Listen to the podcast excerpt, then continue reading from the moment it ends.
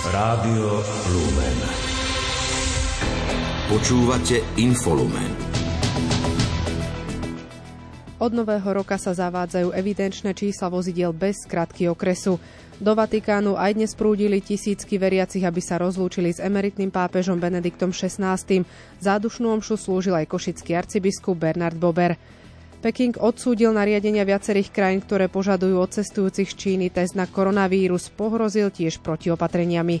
Aj v útorok 3. januára máme pripravené aktuálne správy. Infolumen vysielajú Peter Ondrejka a Alžbeta Paulíková. Domáce spravodajstvo. Od nového roka sa zavádzajú celoslovenské evidenčné čísla vozidiel bez skratky okresu. Zmeny v evidencii vozidiel podľa rezortu vnútra prinesú občanom menej byrokracie, ako aj úsporu peňazí za správne poplatky. Štát tiež ušetrí financie za nákup nových tabuliek. Novinkou je zároveň aj to, že tabuľky z EČV od januára vyrába štátna akciová spoločnosť automobilové opravovne ministerstva vnútra. Informovala o tom hovorkyňa rezortu Zuzana Eliášová. Nové tabulky sa vyrábajú v Banskej Bystrici v automobilových opravovniach ministerstva vnútra. Za tabulky sa bude platiť takmer o štvrtinu menej ako u externého dodávateľa. Za 4 roky by sa tak malo usporiť približne 4,8 milióna eur. Štát má navyše dosah na riadenie. Evidenčné čísla sú ponovom viazané na vozidlo, nie na majiteľov. Rezort vysvetlil, že pri kúpe nového vozidla sa vygeneruje číslo, ktoré na vozidlo môže ostať do konca životnosti. Pri predaji vozidla do iného okresu alebo presťahovaní vlastníka do iného okresu tak už nie sú potrebné nové tabuľky. Evidenčné čísla budú viazané na vozidlo, nie na ich majiteľov. Novela zákona zároveň umožní vlastníkovi pri predaji vozidla ponechať si tabulky s evidenčným číslom, ktoré následne môže prideliť na svoje ďalšie vozidlo. Zruší sa aj dvojkrokový prepis vozidla spočívajúci v tom, že najskôr pôvodný vlastník odhlási vozidlo na svojom dopravnom inšpektoráte a potom ho nový vlastník prihlási na svojom inšpektoráte. Dôjde aj k vizuálnej zmene tabuliek s evidenčným číslom. Evidenčné čísla sa nadalej skladajú z dvoch písmen, troch číslic a dvoch písmen. Začínajú ich vytvárať na novo od kombinácie AA 001 AA. Tento spôsob zároveň umožní požiadať o pridelenie evidenčného čísla vytvoreného na základe požiadavky občana. Nie len so skratkou príslušnosti k okresu, ale s akoukoľvek skratkou. K zmene správnych poplatkov nedochádza. Prechodné obdobie pôvodných tabuliek potrvá do vyčerpania skladových zásob. V súčasnosti sa na dopravných inšpektorátoch nachádzajú ešte skladové zásoby pôvodných tabuliek s evidenčným číslom vozidla. Odhadujeme, že takéto individuálne prvé kusy tabuliek s novým dizajnom by mohli byť dodané v blízkej dobe. Ak občan požiada o pridelenie evidenčného čísla vytvoreného individuálne na základe požiadavky občana, napríklad vo forme krstného mena, bude mu vydaná takáto tabulka s novým dizajnom aj v prechodnom období. Hlavnými novinkami dizajnu je zmena používaného fontu písma a zjednotenie farebnosti takmer všetkých tabuliek na čiernobielu. Jedinou farebnou výnimkou budú tabuľky pre elektromobily, ktoré budú mať zelené písmená a číslice na bielom podklade. Banskobystrický samozprávny kraj zatiaľ nevie vyhodnotiť, aké budú dosahy avizovanej kategorizácie nemocnic v kraji. Uviedla to hovorkyňa kraja Lenka Štepáneková. Pripomenula, že je to najmä preto, lebo okrem Rooseveltovej nemocnice, detskej fakultnej nemocnice s poliklinikou a špecializovaných nemocníc a ústavov nemajú nemocnice určené doplnkové a nepovinné programy. V tejto chvíli nie je možné z našej strany vyhodnotiť, aké budú dopady avizovanej kategorizácie nemocníc v bansko kraji, a to najmä preto, že okrem fakultnej nemocnice a detskej fakultnej nemocnice v Banskej Bystrici a špecializovaných nemocníc a ústavov nemajú nemocnice určené doplnkové a nepovinné programy, ktoré budú rozhodujúce pre poskytovanie zdravotnej starostlivosti v regióne. O tom, ktoré nemocnice majú o aké programy záujem, žiaľ informácie nemáme. Ministerstvo zdravotníctva nás tohto procesu vynechalo nechalo, a to napriek našej opakovanej snahe o získanie informácií. V poslednom období sa uskutočnilo len jediné stretnutie v oktobri minulého roka, z ktorého sme sa však nič o kategorizácii nemocnic nedozvedeli bansko kraj sa podľa hovorky nesnaží pomáhať obyvateľom aj s dochádzaním za lekármi v rámci projektu Centier integrovanej sociálno-zdravotnej starostlivosti. V súčasnosti fungujú na území kraja tri takéto centrá, ktoré obsluhujú 45 obcí. Ambíciou je podľa Štepánekovej pokryť touto službou polovicu územia kraja. Dodala, že kraj posilňuje aj sieť poskytovateľov ambulantnej starostlivosti. Štvrtú krajskú ambulanciu otvoria budúcu stredu v obci Halič v Lučeneckom okrese. Ambulantná sieť však už dnes podľa kraja nezvláda zabezpečiť starostlivosť o pacientov. Optimalizácia siete nemocníc je v tom podľa hovorkyne nepomôže. Krátko z domova. Spolupráca hnutia Oľano s mimoparlamentným hlasom SD nehrozí, keďže oba subjekty ju navzájom vylúčili. Oľano zároveň upozornilo na to, že hlas SD nevylúčil zo spolupráce Smer ani Republiku, ktorú založili odídenci z LSNS. Považuje to za hrozbu. Štátny tajomník rezortu diplomacie Andrej Stančík hovorí o tom, že jednoduchým zákonom by tak sa dala zrušiť špeciálna prokuratúra a personálne by sa odstavil každý, kto by vo vyšetrovaní mienil pokračovať. Pasívna obchodná bilancia Slovenska s agrokomoditami sa za minulý rok bude približovať k úrovni 2 miliard eur. Uviedla to hovorkyňa Slovenskej poľnohospodárskej a potravinárskej komory Jana Holéciová. Slovensko sa podľa nej stalo krajinou závislou od dovozových potravín a aj od potravín, ktoré boli vyprodukované v našom klimatickom pásme. Štatistiky za celý rok budú podľa nej známe až v marci. Meno vojenského ombudsmana bude známe po vyhlásení výsledkov výberového konania, ktoré by ministerstvo obrany chcelo zrealizovať v blízkej dobe, uviedla to hovorkyňa rezortu Martina Kovaľka-Kaščíková. Funkcia vojenského ombudsmana bude obsadzovaná ako ktorékoľvek iné miesto v štátnej službe, preto nebude mať ani vymedzené funkčné obdobie. Minimálna výška preddavkov na poistné za verejné zdravotné poistenie pre samoplatiteľov a samostatne zárobkovo činné osoby sa od januára zvýšila na 84,77 eur. Novú výšku predávku treba zaplatiť do 8. februára, pripomínajú to zdravotné poisťovne. Nadácia Zastavme korupciu spustila web, ktorý dokumentuje najznámejšie korupčné kauzy na Slovensku. Cieľom je pomôcť ľuďom zorientovať sa, o čom tá ktorá kauza je a v akom je stave, informoval Martin Suchý z nadácie. Autori si dali za cieľ zdokumentovať korupčné kauzy od vzniku Slovenska. Na webe budú postupne pribúdať. Aktuálne na webe kauzy.sk vysí viac ako 50 kauz, v ktorých figuruje viac ako 100 ľudí. Najnovší návrh zonácie Národného parku Veľká Fatra sa pre mesto Ružomberok javí ako nevýhodný. Informoval o tom hovorca ružomberského primátora Vladimír Miškovčík s tým, že samozpráva bude návrh pripomienkovať. K novej zonácii sme sa stretli so zástupcami dotknutých miest a obcí. Určite k návrhu pripravíme pripomienky, ktoré zohľadne názor odborníkov mesta. Doterajšia podoba dvoch prírodných rezervácií a ich ochranných pásiem na lesných pozemkoch mesta sa zdá byť dostačujúca. Predpokladáme ale, že si na ďalších stretnutiach na úrovni okresu i Národného parku dokážeme vysvetliť všetky sporné otázky, ktoré k návrhu máme. Návrh na zonáciu Národného parku Veľká Fatra, ktorý sa rozprestiera aj na území okresu Ružomberok, predstavilo Ministerstvo životného prostredia začiatkom decembra minulého roka. Najvyšší 5. stupeň ochrany sa má z aktuálnych takmer 19,5% zvýšiť na 41,5% jeho územia. Do desiatich rokov by Envirorezort chcel najvyšší stupeň ochrany rozšíriť na viac ako polovicu územia Národného parku.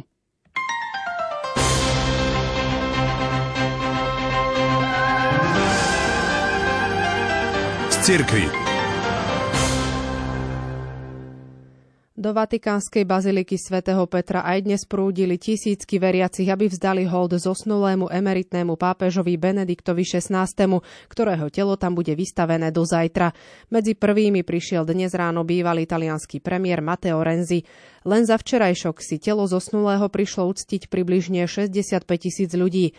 Porovnaní s počiatočnými odhadmi talianských bezpečnostných zložiek išlo o dvojnásobný počet. Hoci Vatikán uviedol, že na pohreb prídu oficiálne delegácie len z Talianska a Nemecka, podľa polskej televízie sa na poslednej rozlúčke zúčastnia aj viaceré hlavy štátov. Účasť potvrdil poľský prezident Andrzej Duda, ako aj belgický kráľ Filip s kráľovnou Matildou. Do Vatikánu sa chystajú aj český a slovenský premiéry Petr Fiala a Eduard Heger. Na pohrebe emeritného pápeža Benedikta XVI. sa zúčastní aj hongkongský kardinál Jozef Cen, ktorý dostal od tamojších úradov povolenie za týmto účelom opustiť mesto. Oznámil to jeho tajomník. Následne sa v sobotu vráti do vlasti. O povolenie musel kardinál požiadať na hongkongskom súde. Čínska polícia ho v Lani zatkla za údajnú spoluprácu so zahraničnými silami. V novembri dostal tento 90-ročný kardinál, ktorého medzičasom prepustili z väzby, pokutu za finančnú podporu obhajoby prodemokratických demonstrantov v Hongkongu. Rádio Lumen včera večer odvysielalo vo svojom vysielaní Svetú Omšu z katedrály svätej Alžbety v Košiciach, kde boli veriaci pozvaní k tomu, aby sa modlili za zosnulého emeritného pápeža. Viac povie Pavol Jurčaga. Predseda konferencie biskupov Slovenska arcibiskup Bernard Bober na úvod Svetej Omše v Košickej katedrále uviedol. V ostatných dňoch sa lúčime, spomíname a modlíme sa za zomrelého emeritného pápeža Benedikta odišiel do neba, tak ako povedal pápež František. Modlíme sa a ďakujeme Bohu za jeho službu, za jeho vernú službu, za jeho tichú službu v ostatných rokoch a dňoch. A ako sám vyznal pred celou církvou, to môžeme aj povedať, že v ostatných hodinách posledného slova boli Pane, milujem ťa. Táto láska je vždy meritkom toho, čo žijeme a prečo žijeme. Všetko raz spominie No Boh zostane vždy ten istý. Kristus je ten istý a volá nás stále s rovnakou láskou ako na začiatku, keď povolal prvých svojich učeníkov. Spoznajme v ňom Božieho Syna, Božieho Baránka, nášho Spasiteľa a Záchrancu. Hovorme o ňom všade, kde môžeme a privázajme k nemu všetkých hľadajúcich tak, ako to dokázal emeritný pápež Benedikt XVI. Nech ho Bohorodička, Pana Mária, privedie k svojmu synovi a ukáže mu jeho láskavú tvár. Odpočinutie večné daj mu, pane, emeritnému pápežovi Benediktovi a svetlo večné nech mu svieti, nech odpočíva v pokoji. Amen. Počas Svetej Omše sa veriaci modlili za dušu zosnulého emeritného pápeža Benedikta XVI. Zádušnú svetú omšu v Bratislave bude dnes o 18. v katedrále svätého Martina celebrovať aj arcibiskup Stanislav Zvolenský. Benedikt XVI bol Mozartom teológie, tak ho označil bývalý slovenský veľvyslanec v Ríme Jozef Mikloško, ktorý sa ešte s kardinálom Ratzingerom stretával na rôznych podujatiach. Na jeho spomienky na tohto pápeža sa ho pýtala Julia Kavecká. Vy ste sa osobne ešte s kardinálom Ratzingerom stretli na viacerých fórach, tak ako si možno spomínate na tieto stretnutia? Aký dojem vo vás zanechali? Samozrejme tým, že sa nevyhýbal stretnutiam, predsa bol trocha uzavretý, bol milý ochotný debatoval. No. Ja som ho teda často videl v Ríme na bohoslužbách, na recepciách, na promóciách aj jeho kníh, na koncertoch, kde často on chodil, vydával, podal ruku alebo podal pár slov zvorlých. No, neboli to nejaké veľké osobné rozhovory. A potom neskôr nastali aj tie. Často sme sa stretali ústave svätého Cyrila Metoda v Ríme, kde vždy 19. marca na Jozefa boli všetci Jozefovia, teda kardinál Tom z Latňanska aj Jozef Ratzinger tam mnohokrát bol. Ako ste to prijali, keď bol práve tento kardinál Ratzinger zvolený za pápeža? Vy ste vlastne už vtedy napísali, že, že tušíte, že by mohol prekvapiť, tak prekvapil počas toho svojho pontifikátu? Aj tá voľba bola prekvapenie, pretože on bol teológ, on chcel robiť teológiu, on sa chcel vrátiť z Ríma domov a proste ja sám sa priznám, že riadenie alebo sledovanie nejaké administratívy je mu veľmi cudzie. Tak prekvapil ale v dobrom, pretože proste on bol naozaj všestranný, múdry človek, e, zaujímal sa o všetko. Jo, Volty ho naučil také spontánnosti. Proste. On bol predsa taký ostýchavý, ale 23 rokov slúžil blízko Vojtilu. 10 krát sa pýtal domov, Vojtila vždy povedal, nie, buď tu nám, teda Jan Pavel II. Keby ste možno odkaz. mali vybrať taký ten najdôležitejší odkaz toho jeho pontifikátu, tak čo by to bolo? Že on napísal veľa kníh, tak ten odkaz je v tých jeho knihách. Urobil veľa, veľa práce a je už nebijak, môžem sa k nemu modliť. Určite bude svetý, tak by som povedal. Pápež František oznámil úmysly apoštolátu modlitby na tento rok. V januári sa bude cirkev modliť za učiteľov, aby boli dôveryhodnými svetkami Krista, aby kládli dôraz na bratstvo a pomáhali najmä najzraniteľnejšej mládeži. K modlitbe na jednotlivé úmysly každý mesiac pozýva pápež František aj prostredníctvom krátkeho videa. Úmysel našich biskupov na januári je za krajiny poznačené vojnovými konfliktmi, aby odpustenie a pokoj premohli nenávisť a pomstu. Správy zo sveta.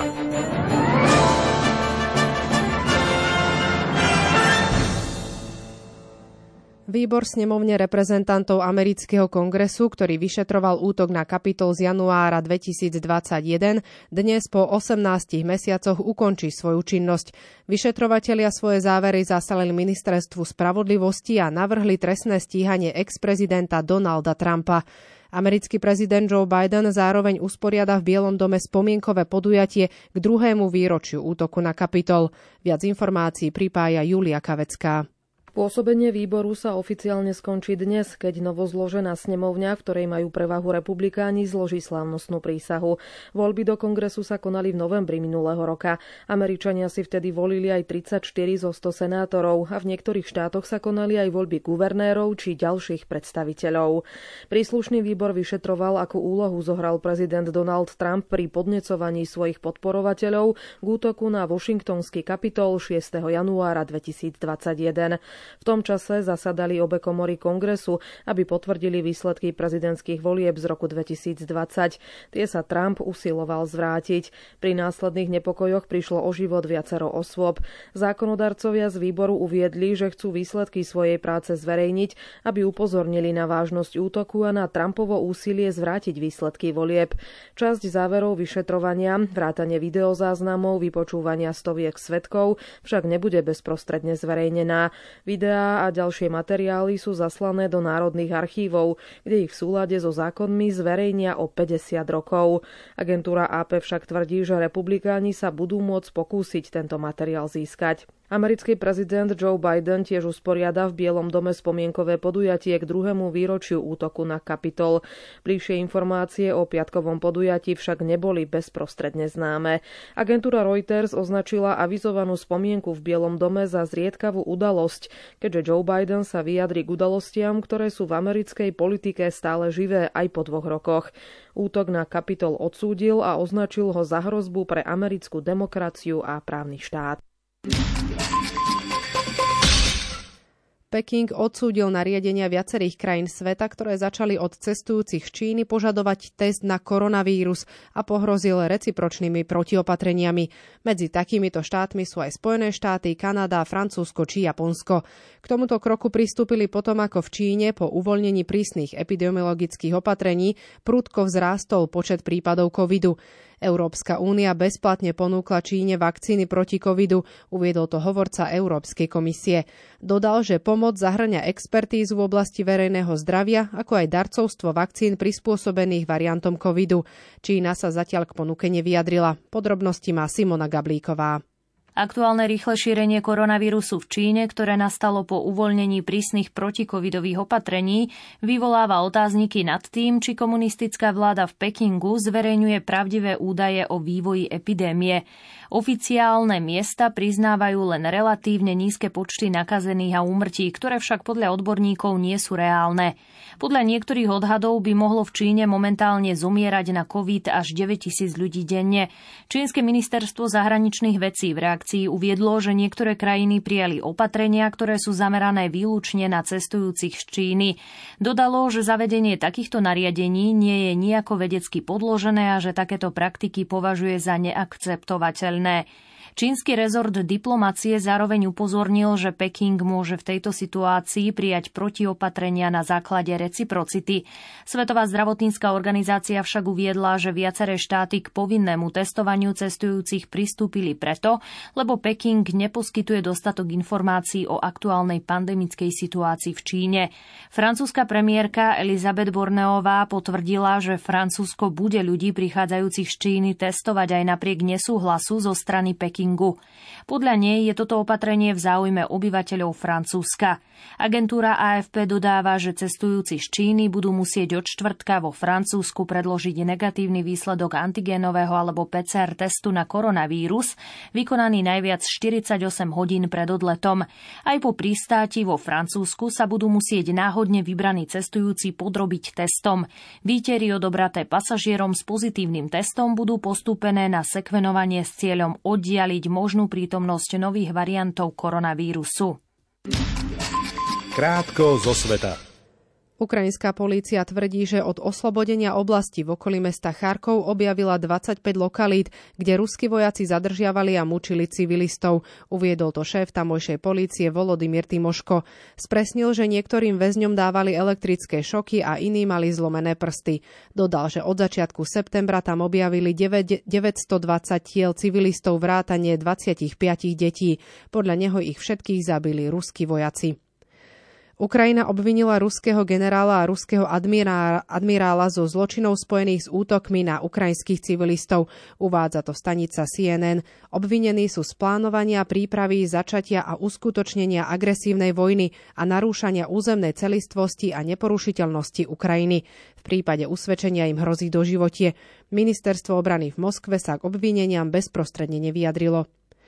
Do Nemecka dorazila prvá z pravidelných zásielok skvapalneného zemného plynu zo Spojených štátov. Je to súčasť snahy pomôcť Berlínu nahradiť dodávky energií z Ruska. Cez terminál má prúdiť až 5 miliard kubických metrov plynu ročne, čo zodpovedá zhruba 6% spotreby a 10% plynu dodaného v roku 2021 z Ruska. Bulharský prezident Rumen Radev poveril zostavením vlády druhú najsilnejšiu parlamentnú stranu. Reformistické hnutie Pokračujme v zmene. Prezident chce týmto spôsobom predísť konaniu ďalších volieb, ktoré by boli už piatými za dva roky. Nový dezignovaný premiér Nikolaj Denkov napriek mizivej šanci na úspech prislúbil, že sa pokúsi vytvoriť fungujúcu menšinovú vládu s dostatočnou podporou v parlamente. Členské krajiny na to budú v nadchádzajúcich mesiacoch diskutovať o svojich cieľoch v oblasti výdavkov na obranu. Viaceré z nich totiž požadujú, aby sa zo súčasného cieľa odvádzať na tento účel aspoň 2% HDP stalo minimum, povedal to generálny tajomník Jens Stoltenberg. Názvy územných celkov v Maďarku, z Maďarsku sa od 1. januára zmenili zo žúb na stolice. Štátny tajomník ministerstva kultúry zdôraznil, že týmto krokom sa obnovil poriadok v maďarskom štáte, ktorý má 1023 rokov. Ani regionálne médiá patriace do vládnej mediálnej spoločnosti však ešte neprešli na nový režim a ich vydania boli v drvivej väčšine označené ako župné.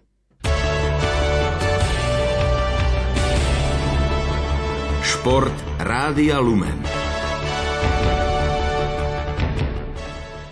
Slovenskí hokejoví reprezentanti prehrali vo štvrťfinále majstrovstiev sveta hráčov do 20 rokov s domácou Kanadou 3-4 po predlžení. Favoritovi zápasu dlho vzdorovali, v tretej tretine vyrovnali na 3-3, ale v 6. minúte predlženia inkasovali po individuálnej akcii Konora Bedarda. Za najlepšieho hráča Slovenska v zápase vyhlásili Libora Nemca.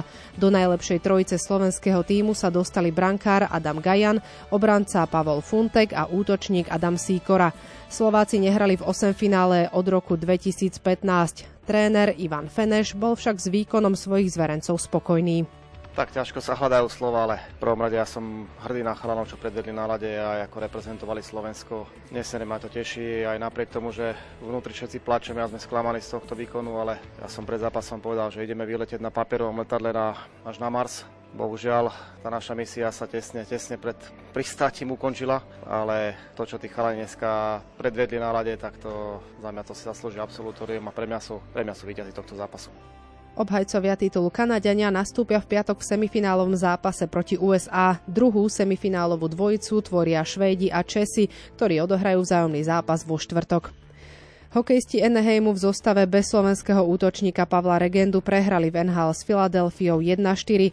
Oporou Flyers bol brankár Samuel Erson, ktorý vykryl 28 striel.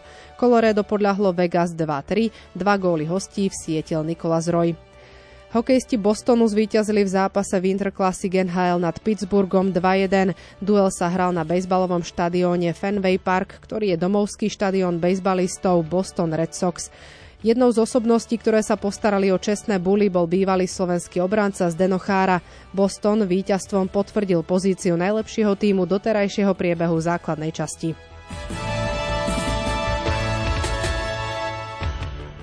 Zimnú prípravu na jarnú časť Fortuna ligy dnes začali futbalisti Bansko-Bystrickej Dukly aj s útočníkom a kapitánom mužstva Robertom Polievkom.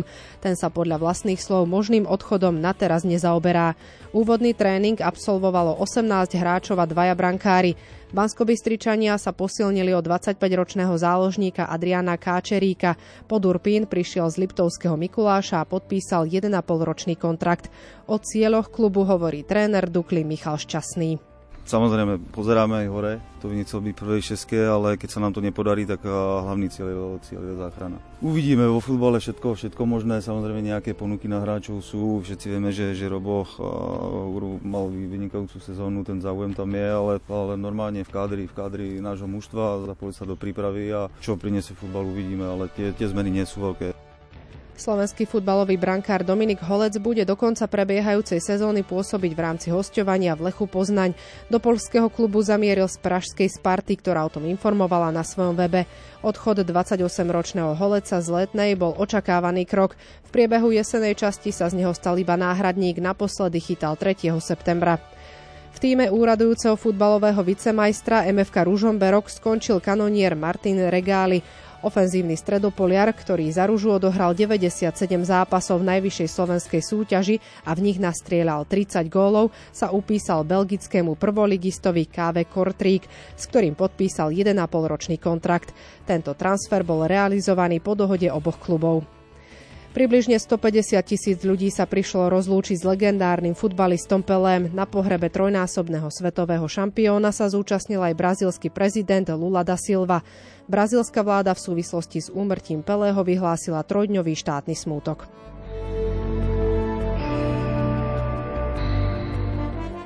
Slovenský motocyklový pretekár Štefan Svitko obsadil v dnešnej tretej etape Rally Dakar 16. miesto. O takmer 20 minút bol pomalší než Austrálčan Daniel Sanders, ktorý sa tak posunul do vedenia v celkovom hodnotení. Svitkovi po troch etapách patrí 18. priečka.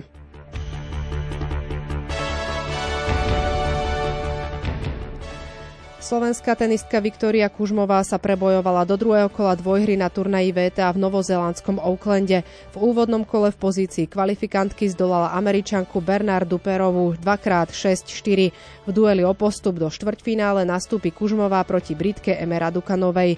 Ďalej ide aj najvyššie nasadená američanka Cory Gaufová po triumfe 6-4 a 6-1 nad Nemkou Tatianou Mariovou. Srbský tenista Novak Djokovic sa suverénnym spôsobom prebojoval do druhého kola dvojhry na turnaji ATP v Austrálii. V úvodnom kole zdolal Francúza Konstansa Lestiena 6-3-6-2. Ďalej idú aj Rusi Daniel Medvedev a Karen Chačanov, Španiel Robert Bautista Agut a Talian Janik Sinier, tiež Američan Sebastian Korda. Počasie Aké počasie nás čaká v noci a zajtra povie Peter Jurčovič. V noci rátam s tým, že by malo byť aspoň miestami oblačno alebo dokonca polojasno, čo znamená, že budú trošku nižšie teploty v horských oblastiach alebo tam, kde je ešte ako tak sneh, tak tam by to mohlo ísť až na 0 až minus 4, ale zase treba na juhu, hlavne teda na východe, tak tam to môže byť v noci aj do 5 stupňov plus. A zajtra cez deň stále tak polooblačno až oblačno. No aj s tými hmlami treba rátať a popoludní k večeru a potom v noci na štvrtok už by zase mohlo aj pršať a na hrebeňoch Tatier ale snežiť. V stredu najvyššie denné teploty aspoň 10 stupňov na juhu. Sever bude chladnejší, no možno 5 až 7 stupňov. Dnešný večerný program ponúka reláciu Duchovný obzor. Pavol Jurčaga vám po 20. zhrnie pastierské listy a príhovory našich biskupov. Pohodový zvyšok dňa aj v spoločnosti nášho rádia vám prajú Peter Ondrejka a Alžbeta Paulíková.